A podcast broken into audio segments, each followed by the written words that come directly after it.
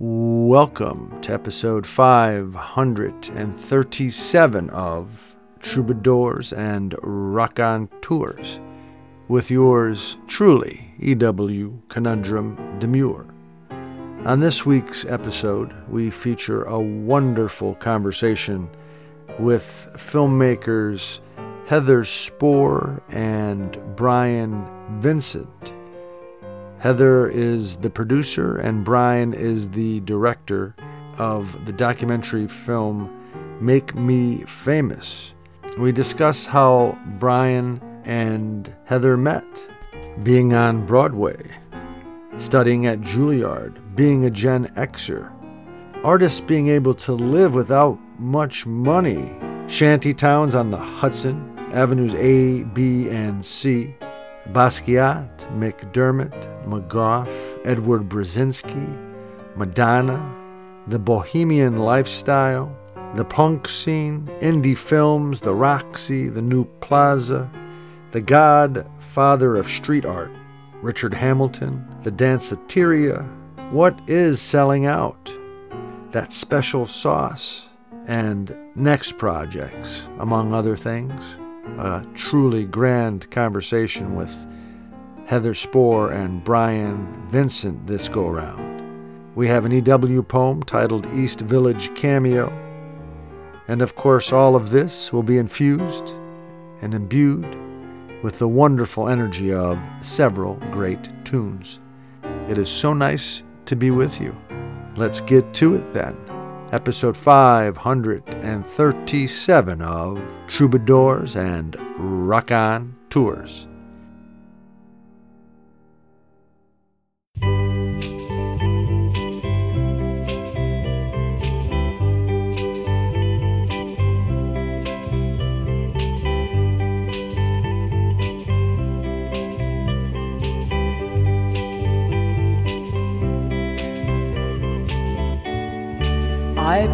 Mirror, reflect what you are, in case you don't know. I be the wind, the rain, and the sunset, the light on your door, to show that you're home. When you think the night has seen your mind, that inside you're twisted and unkind. Let me stand to show that you are blind. Please put down your hands, cause I see you.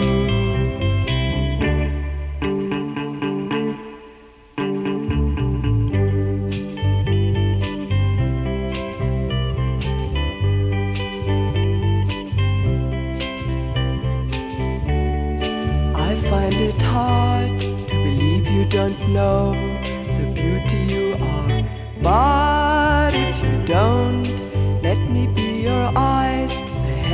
your darkness, so you won't be afraid. When you think the night has in your mind, that inside you're twisted and unkind. Let me stand to show that you are blind. Please put down your hands, cause I see you.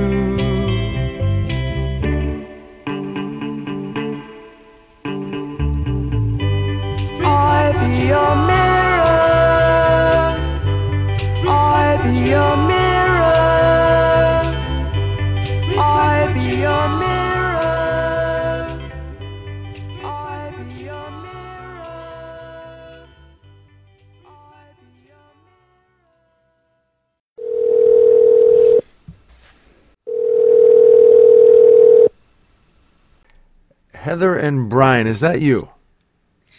It's us. Yes. Hi, Lawrence. Hi, thank you so much for being on Troubadours and Raconteurs. It's a pleasure. Thank oh, you for having Pleasure us. Pleasure is ours. Well, before we get started, let me share a little background information with the listeners. Heather Spohr and Brian Vincent are filmmakers. Heather is the producer and Brian is the director of the documentary film now playing in theaters titled Make Me Famous. It focuses on the art and cultural scene of the East Village of Manhattan in the 1980s.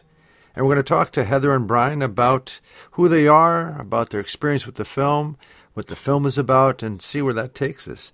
So, again, thank you so much for taking time out of your busy schedule to be with us today. Uh, where are we talking with you guys from? We are in Manhattan. Excellent. Is that uh, basically your home base? Oh yes, yes. We uh, we love Manhattan. Both Heather and I have lived here uh, since we were oh, 19, 20 years old. Um, we're both um, from other parts of the world, though. I'm from Kansas City, and uh, Heather is uh, from. I'm from Texas. Yeah, from Texas, and so we're both actors. Actually, we um, we we both moved here to become actors. I studied at Juilliard, um, and Heather uh, she's been in many different uh, productions, uh, including Wicked on Broadway. Oh, wow. Impressive, impressive. And you two, I believe, are married. We are married. We actually met in New York. Uh, we met on 49th Street, where we lived one building apart. And uh, we have a very funny story how we met. Oh, please share it. Okay, so the, well, this is Hell's Kitchen, so you have to keep in mind that it, it, it it's always uh, it's always looked a little, you know, um, like Hell's, Kitchen, Hell's Kitchen does. uh, but one day I I saw um, on the street this beautiful woman um, planting um, flowers in a tree well, uh, and the le- place you'd least expect to see it, and um, so that's when I developed a interest in horticulture. and uh, and and the rest is history. But she beautified the block um, pretty much by herself. Oh, that's sweet. And what what year are we talking about? About 1997. No, maybe it was like 2000? 2001. Okay, yeah, yeah, 2001. I'm bad with dates too. My my wife is always like, "What are you? What you don't remember that?" Um, so 2001, you you uh, you crossed paths for the first time and have been together ever since. That's quite a number of years. Yes. Oh yes, yes. Well, if you're gonna date your neighbor, you better hope it works out. Um, so, and and lucky for us, it did. Um, but Heather actually, um, she sings beautifully, but I I sing like uh, Edith Bunker. Um, so I don't I don't have a lot of skills with that. So that's why I started to develop other skills. And when you were at Juilliard, you studied film there?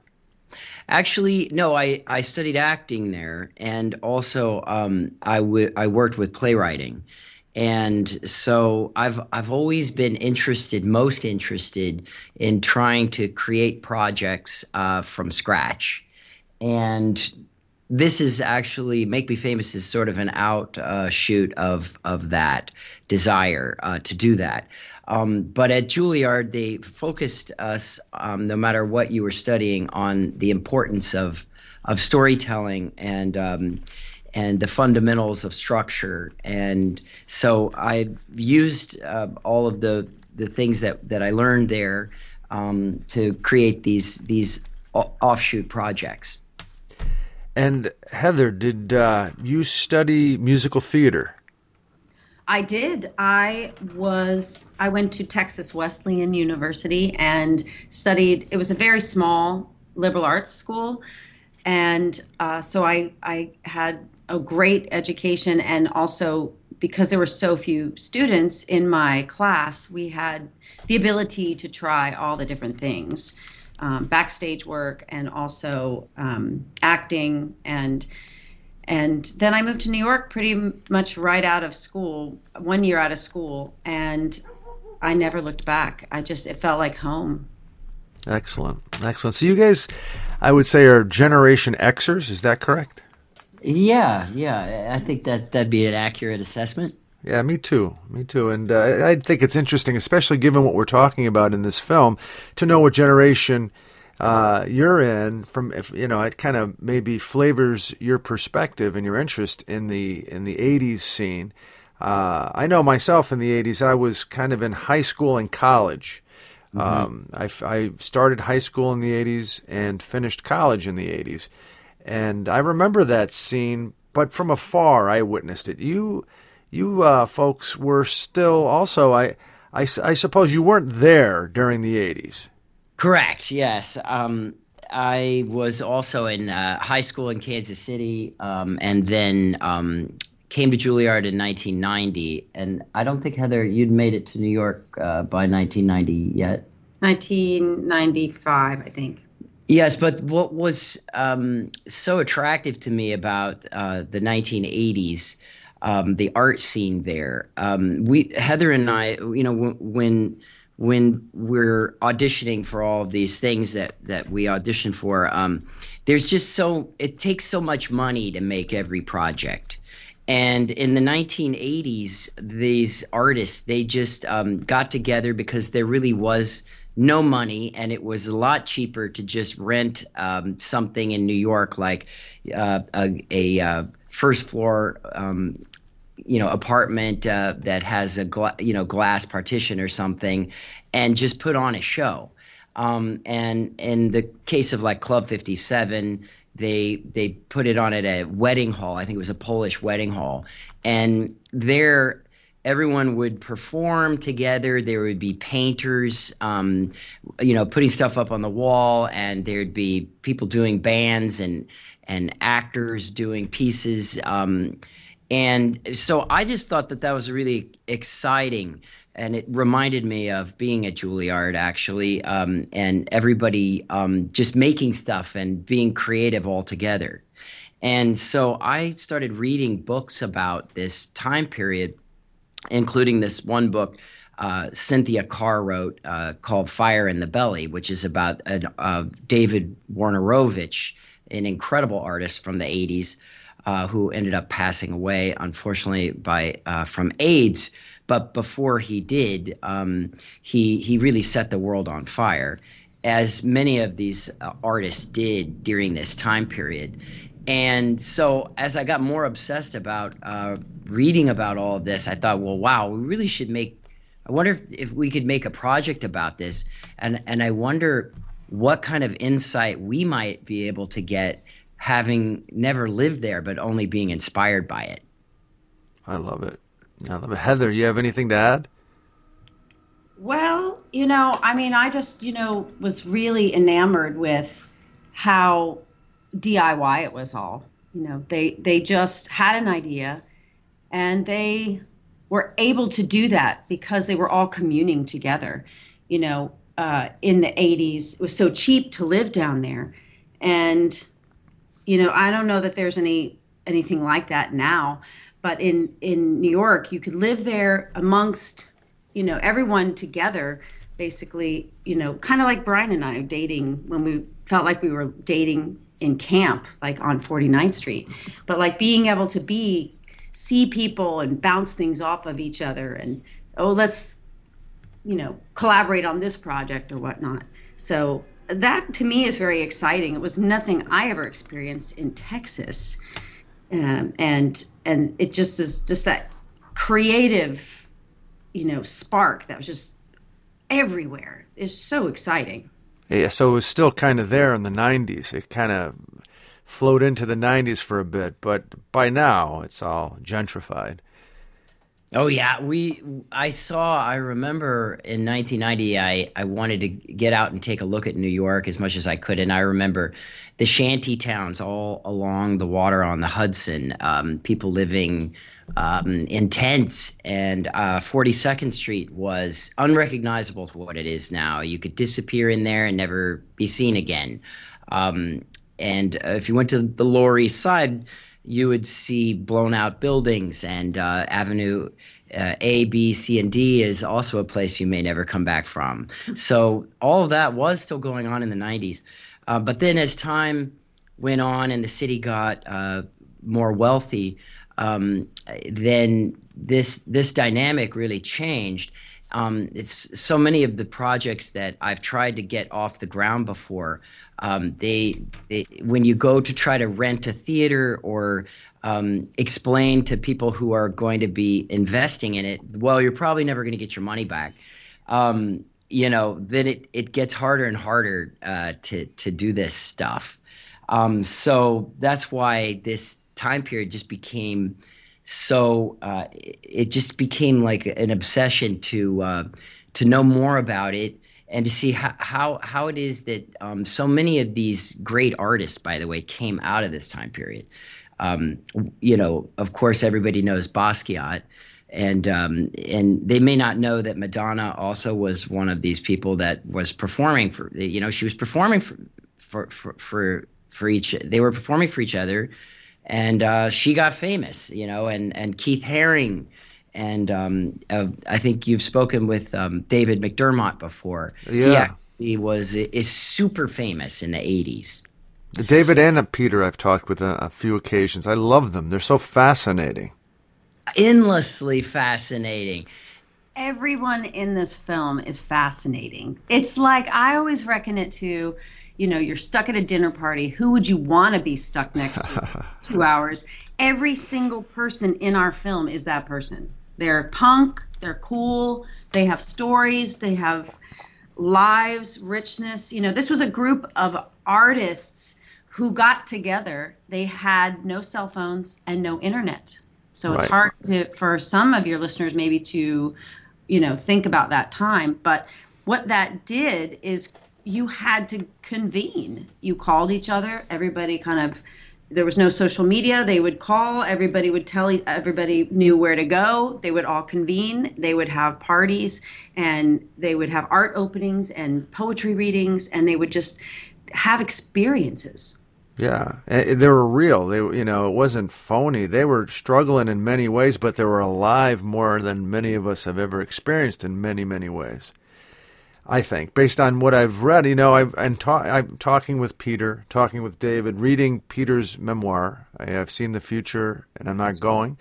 Uh, such great insight to that time period, and uh, again, it seems so real to me. And as David says in your film, um, you know, in the East, no one wanted to live in these villages. You mentioned a couple moments ago, Brian. It was so run down. You know, they it was theirs. Exactly. You know, th- there was no one that wanted to live there, maybe except for drug dealers and things like that. And um, you could get mugged, and there'd be no camera to uh, to to say who did it. Um, so yeah, this was the Lower East Side that these artists uh, basically took over, and um, and like you know, you'll see in in the movie um, you know this where Edward Brezinski, the subject of our of our movie, the painter, was living in his apartment. Um, you might hear uh, opera music coming out of it, but if you um, you know looked at the whole building, you'd see that uh, most of most of the apartments were all sort of blown out. You know, and so they were really risking living there, but they were also gaining um, this freedom of having no rent, and that helped, I think, develop these eccentric personalities that they had uh, because they got to live out these bohemian fantasies. Right. I think, I think it's important also to note because I run our social media for the film, Make Me Famous Movie, on Instagram. And every once in a while, I do get somebody that says, you know, there was a whole community of people that were here before the artists. So it is it is important to just note that they didn't completely take over, mm-hmm. but they made a scene in that area. And um, you know, I know a lot of Lower East Siders would want me to clarify that. You know, there was a whole group of people living there, and you know, going about their days. But this creative energy just kind of exploded with the artists. Well, that's true, and and it, it, the Lower East Side has had a long history actually of of being an arts centered area, um, and there were certainly people living there, and um, it wasn't uh, all drug drug dealers and things like that, but it, it was very a very tough uh, area, and it, and the reason they gravitated to it was because they they could get this cheap rent Right. I mean, and Heather, you mentioned the punk scene. The punk scene was right there as well, and they overlapped. Uh, I remember talking to David. He liked the he didn't like punk music that much, I don't think, but he enjoyed the people because they were open and they were, you know, they were kind of like on the fringe. What yeah. a mix! What a mix! You know, when you think about the artist, you know, you focus on in your film, and then the the punk uh, scene too and and it was a safe place to be. You could be queer, you could be weird, you could be, um, you know, have issues, you know, but nobody judged you. Right. It was so interesting about that time. Nobody was judging you. Yeah, they'd maybe talk about you, but they weren't really judging you. They were all in it together. And there was this like kind of camaraderie that they had together even with the drug dealers. You know, they were in it together. This was uh, they they owned it. Yeah, and and so I, am going to a question that I, I share with you guys uh, via email talking about all this, obviously you're intrigued by it, you're compelled by it, and the the scene, and uh, you respect it. So, did you feel you needed to capture it in some way, its essence, via a, a documentary? Well, yes, yes, and as I as I was reading um, more and more about it, um, and Heather and I would would discuss it and share share different books to read and all this um, we were just thinking, well, how how could we possibly um, do something like this? And and I thought, well, um, I thought maybe we should make a play out of it. Um, but what ended up happening was that since we focused uh, the story on this um, painter that no one had heard of, but that we both thought, well, wow, his work is really good. I wonder why he didn't get famous. Um, we sort of, through the research, stumbled on um, this incredible archival film of all this video uh, that Edward Brezinski and Jim C., uh, who was his roommate at the time, had made of of the 1980s art scene of the openings that they had done in his fifth floor walk up apartment, where, for instance, Miguel Piñero would perform his poetry, or David McDermott might come and, and read from a book, or um, they would have um, music, and uh, and and Edward would play, uh, show his paintings, and always with someone else. David Wojnarowicz might stop by. So once we realized that there was a hundred hours of this incredible archival that had turned up, that's when we knew we had a movie, and it also helped us. Um, to to be able to say, well, this is how we'll take the viewers in, and this is how they're going to experience it, and we'll just try to get out of the way of of our opinions about it, and we're going to bring in the people that knew Edward, uh, people that worked with him, uh, like Annina um, Nosei, the gallerist who discovered uh, Basquiat, and um, and many of his painter acquaintances, um, like Duncan Hannah and um, David McDermott, and and that's how uh, that's how the film I think has been received as as such an authentic experience. Yeah, it's been getting great reviews. Uh, you know, my my compliments to you. Congratulations, Thank and uh, I know um, there are people who, and you're doing this in a way. To me, it seems uh, that it's grassroots. You're you're the way you're trying to distribute and the way you're trying to get it to to, to people. Is that true? 100%. The thing is with it, films is that it really it even these indie films that come out they they aren't indie like you think like a couple couple of people putting together a film. There are teams of people and executive producers and uh, gatekeepers that open the door and set you up in different ways and grant making.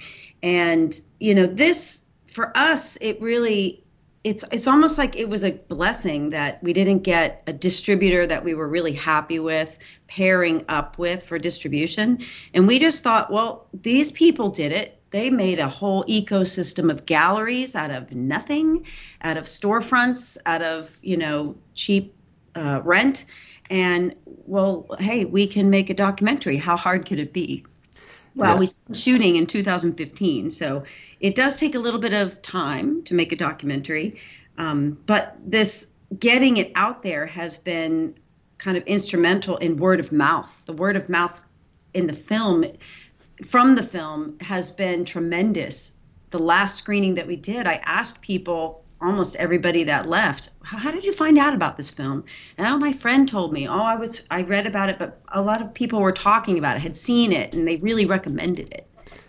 Well that's that's the best right? And I, am I'm, I'm wondering you know when um, when you started going out to the folks that you wanted to interview about that time period in their lives uh, what was it like? Did it, did you find all of a sudden when you start talking with these folks about a period that happened decades ago, they came alive? Did you see something special in their eye and their voice? Oh yes, and especially they were relieved that we were asking about someone other than Keith Haring and um, Basquiat. because they've they're all they've all been inundated with questions about the famous people, uh, but they hadn't thought about Edward, many of them, in many years, and I think you could see that in the documentary about how uh, close we've gotten. We ended up getting with each of the artists, and um, so that when we we um, when they interview on camera, it's very candid and very intimate.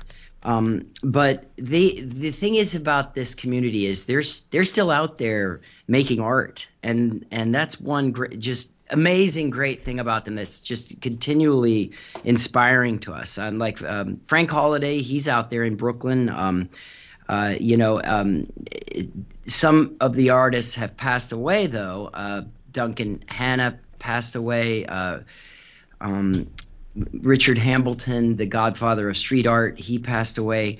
Uh, but when Marcus we Leatherdale. Marcus Leatherdale, just one of the most incredible photographers, and he passed away since then. So all of these people, they were each like a world unto themselves uh, for for how we got to know them. Um, but they they were they were very um, excited uh, that we were trying to tell a story about the Lower East Side um, that that would be coming from an unusual perspective. Um, and we had incredible experiences along the way as well. Like Richard Hambleton, we ended up assisting him and um, helping. He, he asked us to uh, stretch canvas for him and mix paint, and then he'd tell us all about the 1980s. So we just had the most incredible time researching this movie. I can tell. And right now, as we speak, it's uh, it's it's on at the Roxy, right, in uh, New York. We are playing at the Roxy Cinema, which is in the Roxy Hotel in Tribeca, and also at New Plaza Cinema, which is on the Upper West Side. And we're doing kind of a non traditional booking where we have like a not a regular schedule. We get a, a screening uh, at least every week. Um, and if we do well on that screening, we get another screening. So we there's no guarantee how long the film will go, but we've been playing in in New York going on nine weeks now. That's excellent. And uh, af- after that, I suppose you'll try to take it other places. I'm wondering, what have have you? Sat, I'm sure you have sat in the theater and garnered the response of of uh, those viewing the film, and what's it been like? It's uh, incredible um, as the lights go down and then the movie starts and you're looking around and some people like for instance when they go to the roxy um, two avenue of america's downtown uh, a lot of them dress up when they come see it. And the um, they've heard about the film so they the excitement level I, and the laughter and the uh, the way that they feel, it, it's just so moving. And then Uptown, um, which is it, New Plaza, which is 35 West 67th Street, uh, it's an offshoot of the old Lincoln Center Plaza. Um, so we get a different crowd there um, that have read about the film, they've seen the good reviews, and they love uh, movie making and cinema in general. Um, so so we get they they're sort of new to the scene there. Uh, so we get to experience both sides of that. But we would love to play in Brooklyn as well, where there's just so many artists. Yeah, It's- definitely. It's funny because last night, especially uh, when the first scene comes on, the first opening image is, you know, old, burned out New York. And every once in a while, especially last night, gasps. Oh, like, you know, so sometimes it's like they're either remembering, wow, that's how different New York was, or they're seeing it for the first time and they're like, what? right and so it's so interesting to see the response of the people you know because you really are immersed in that scene we tell the tell the story of the lower east side art scene through the lens of edward brezinski and it's it's told with the art of the of the era. So the photo, ph- photographs and the art and this never before seen, you know, archival. And so it really does create a sense of being immersed back in the day. And so if you if you want if you're curious about what New York was like, then you should come see our movie. If you want to remember for a moment that nostalgia of what New York was like, then you should come see our movie. Excellent. And Edward Brezinski himself, we were talking about uh, the folks that have passed from that time period. It's kind of uh, not clear whether he indeed has passed. Is that true? Yes. Yes. Well, while we were researching about Edward, um, we there's an obituary written um, back in 2007 uh, by Walter Robinson, who's a famous painter as well as a um, art critic, and so uh, we had just made a lot of assumptions about uh, about Ed- Edward and and his death and whatnot. But then when I uh, looked up on the master death file, uh, Edward wasn't on it and Edward Brezinski uh, was was quite a radical um, person, and he was known as a rascal. Uh, for for instance, he was famous for eating from Robert Gober's bag of donuts mm-hmm. uh, back in 1989. Uh, whether he was drunk or if it was a statement about um, conceptual art is something you'll just have to find out in the film. Uh, but Edward was known to to do really outlandish things, and that's when we realized um, that we needed to try to track Edward down, and that took many years. And it, we were all over the globe uh, looking for him in Berlin and um, the Côte d'Azur. And uh, again, that's something that the viewers will have to uh, and get to experience when they see the movie. That's fascinating. Uh, did did you reach out to to some of the, I guess, bigger successes that are still alive, like and have some money, I suppose, like Julian Schnabel, uh, Madonna, to to try to get them involved? Yes, yes, I did, um, and we would get uh, varying responses. Uh, uh there, there's a little something of about Schnabel um, in the movie and how he reacted to um, Brezinski, but through a surrogate and um, and now Madonna, we heard uh, a story about Edward and how he had. Um, I, after she was performing at the Danceteria, I think he advised her that he should be using him uh, to do the uh, backdrops instead of whoever uh, she was using at the time. So Edward Edward didn't always make a great impression on everybody.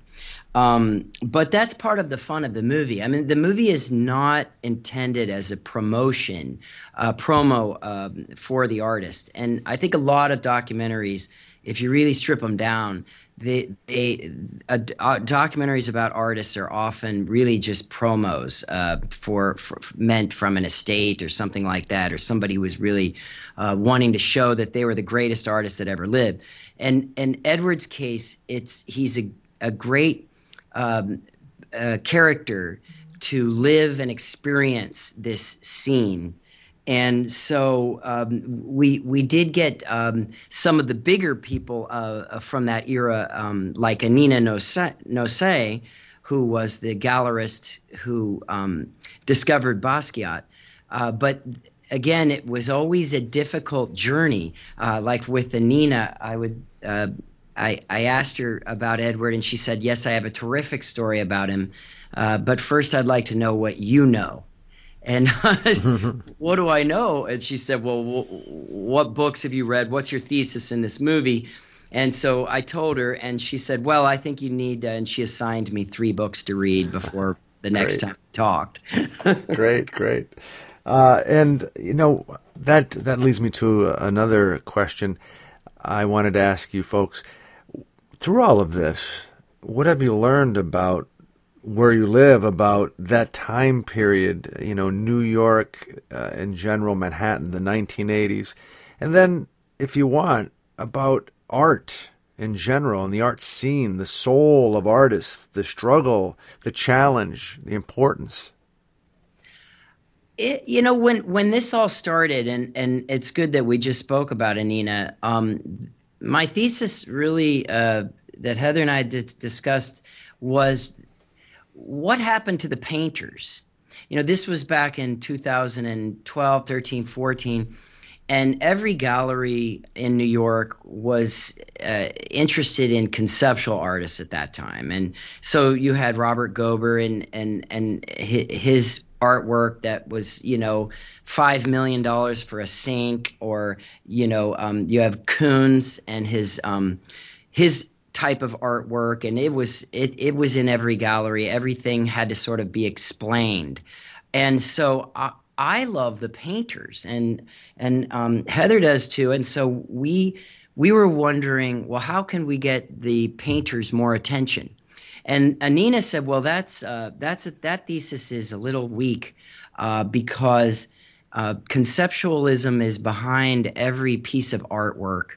Um, Richard Hambleton, the godfather of street art, one of the finest painters that ever lived, in my opinion, um, he also thought the same thing, and he sort of recoiled in horror at that thought because he said, you know, there's nothing uh, more important that I do when I make art uh, than what it than what's the idea behind it. And New York City has always been a third rail to any artist that get, is lucky enough to be able to live here. Uh, they they they attach their um, talent to the rail and then they get supercharged. And it's like some of them get famous from that and others don't. And it really largely depends on the era uh, that they land in. Um, for instance, in the 80s, New York City was broke. And um, so there was benefits to that for the artists because there was cheap rent. Um, but now here in, in our time period, it's not broke at all. And the art market sort of figured out um, in the late 90s how to market art and turn it into uh, boatloads of money. And so people measure success um, rather than with money rather than with uh, how creative your idea was. Uh, so I've always been in love with New York City. Um, and I, have always wanted to give back to New York uh, all the love that it feels feel like it's given me. And so th- this project uh, really is is something um, to to remind people and to also for, for them to, to for me to transfer um, how Heather and I feel about New York into a movie and um, and and so that they can live in a different era and experience what it was like then. And back bef- when creativity was considered the ultimate uh, thing like wow you know if you're the most creative you're going to get to the top. And so th- that's that's how um, New York eh, feels for us and in general art uh, is the thing that Heather and I had brought us to this city um, the importance of art is something that we we wake up to and go to sleep to, uh, because it's it's what else is there? You know, to us, it's it's not about eating and and um, sure, friendship and, and love, all of that is is ultimately important to every human. But for us, art is um, something that we commit our lives to. Well said, Brian. Well said. Would you like to add anything, Heather? Yeah, you know, these people i i had my own sense of manhattan when i moved here as a young actress trying to make it i did feel the struggle but this is a whole different level right um, this was struggling to feed yourself you know and struggling to make a difference in the world and and i remember when we first started this project brian did audio tapes of Marcus Leatherdale and uh, Claudia Summers and James Romberger and Marguerite Van Cook and all the people, Robert Hawkins, uh, Scott Covert especially, they are such incredible storytellers. And from them telling stories about Edward and about a little bit about themselves, I saw New York City in a whole different light. And there's something very inspiring about what these punk, angsty kids did in the East Village together.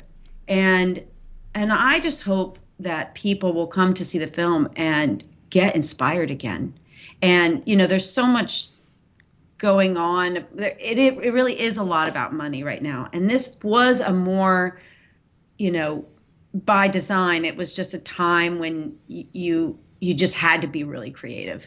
And I just loved that. I mean, I've watched this film hundreds of times. I like to sit in there with in the Roxy and listen to people laugh. There's a lot of humor in the film. There's a lot of sadness. There's a lot of um, emotions, and I could hear. I still laugh when Claudia makes a joke and uh, when Duncan makes a joke and David McDermott. These people are so funny and mm-hmm. interesting, and I just I'm delighted to hear them speak. They're inspiring. I hear you. I hear you, I, and I I agree with you. Uh, you guys are too, Heather Spore and Brian Vincent.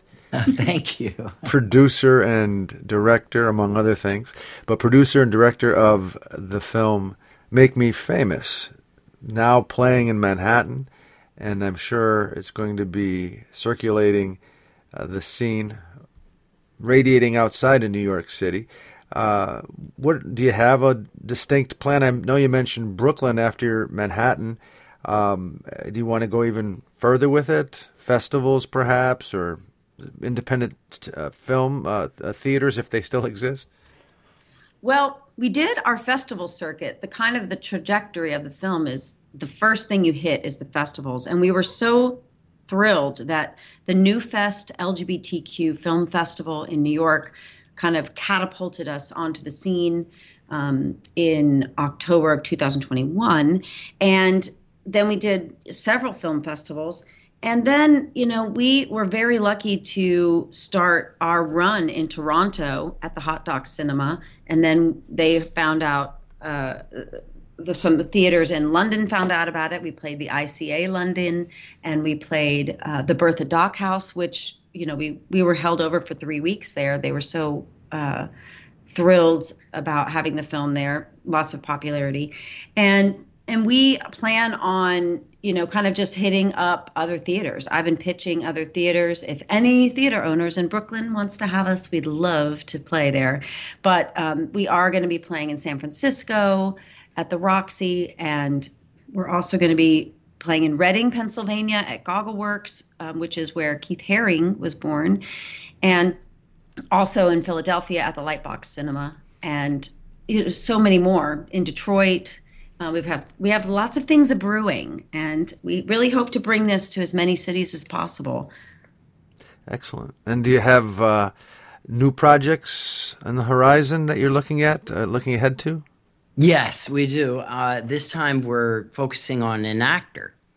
Uh, we're going to get out of the art world for the next one, uh, and it's it's a very uh, famous actor. And I had written the estate of the actor, and I said i I've always dreamed of making a documentary about this person, and uh, they wrote me back and said, "Well, there's been several already, uh, but we saw your trailer. We we really liked it."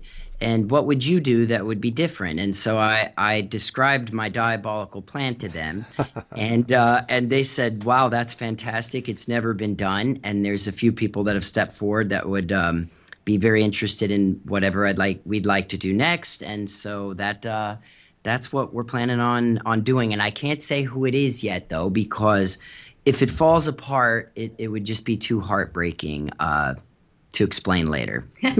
no, I, I, get that. And uh, if folks want to connect and, and keep track of what you you guys are doing, how could they do that?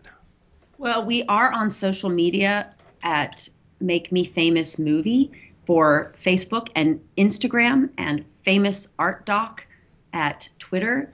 And uh, we have a website. It's uh, Make Me Famous Movie.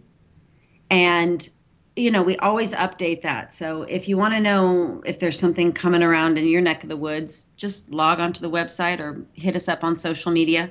And I'm I run all the social media sites. So if you're chatting with somebody, feel free to DM me, and uh, I love to connect with artists.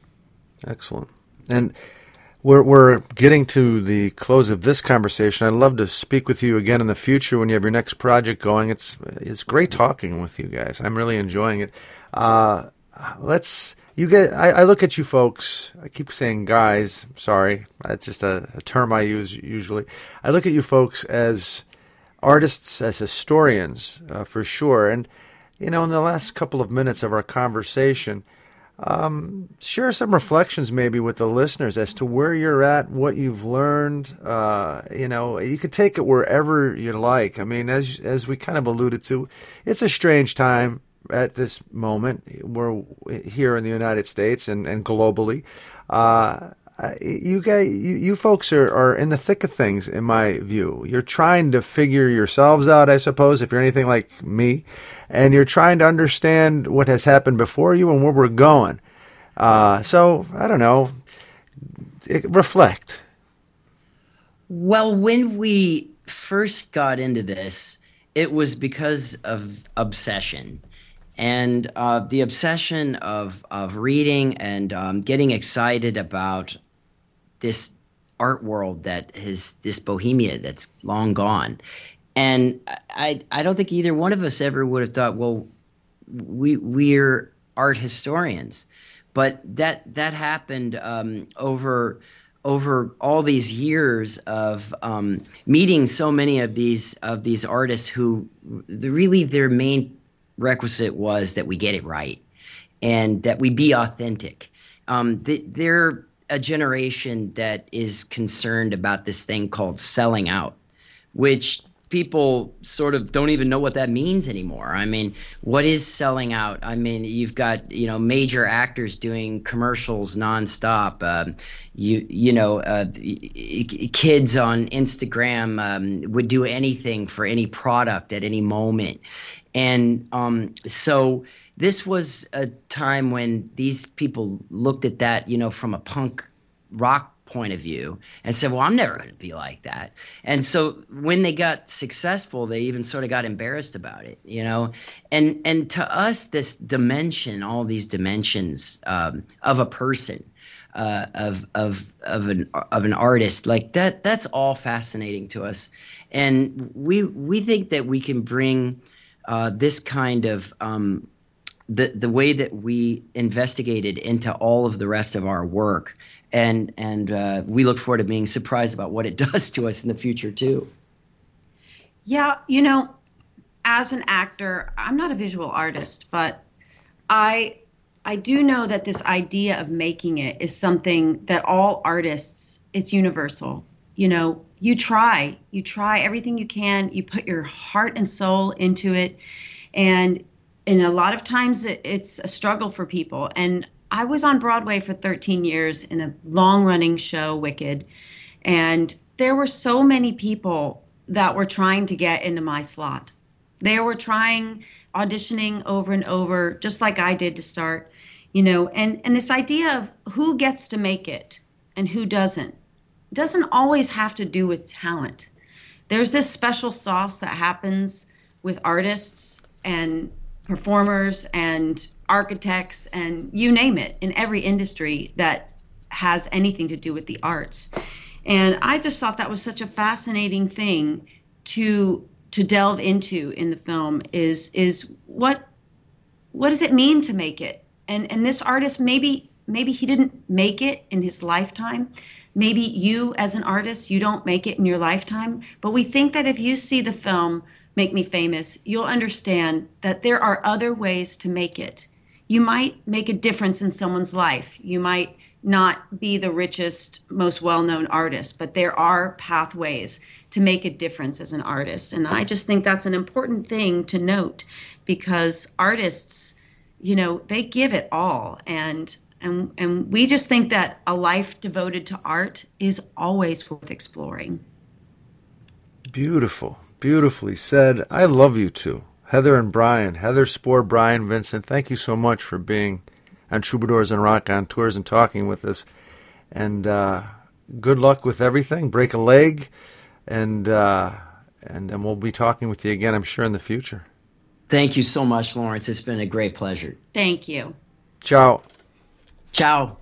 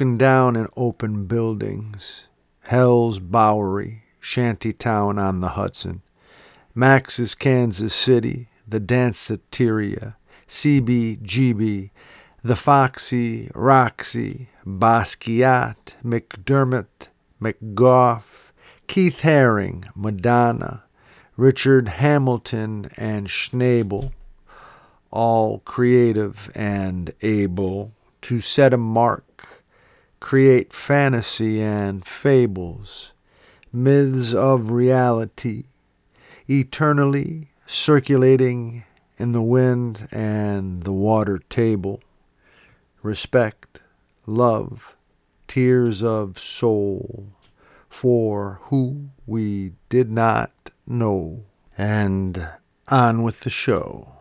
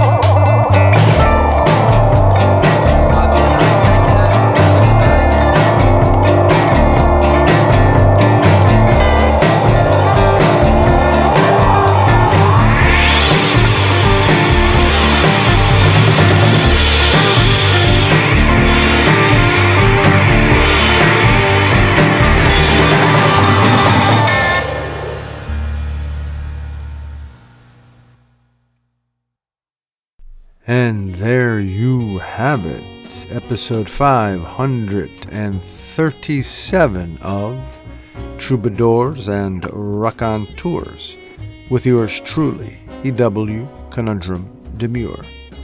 I'd like to thank those folks who made this episode possible. First and foremost, Heather Spore, Brian Vincent, and these musical artists Thelonious Monk, The Velvet Underground, featuring Nico, The Stowaways, Jude Shuma, Terence Blanchard, and Branford Marsalis, too. And of course, I would like to thank you for listening. Until next time, let's give it a go and do our best with this time. Take care of yourself.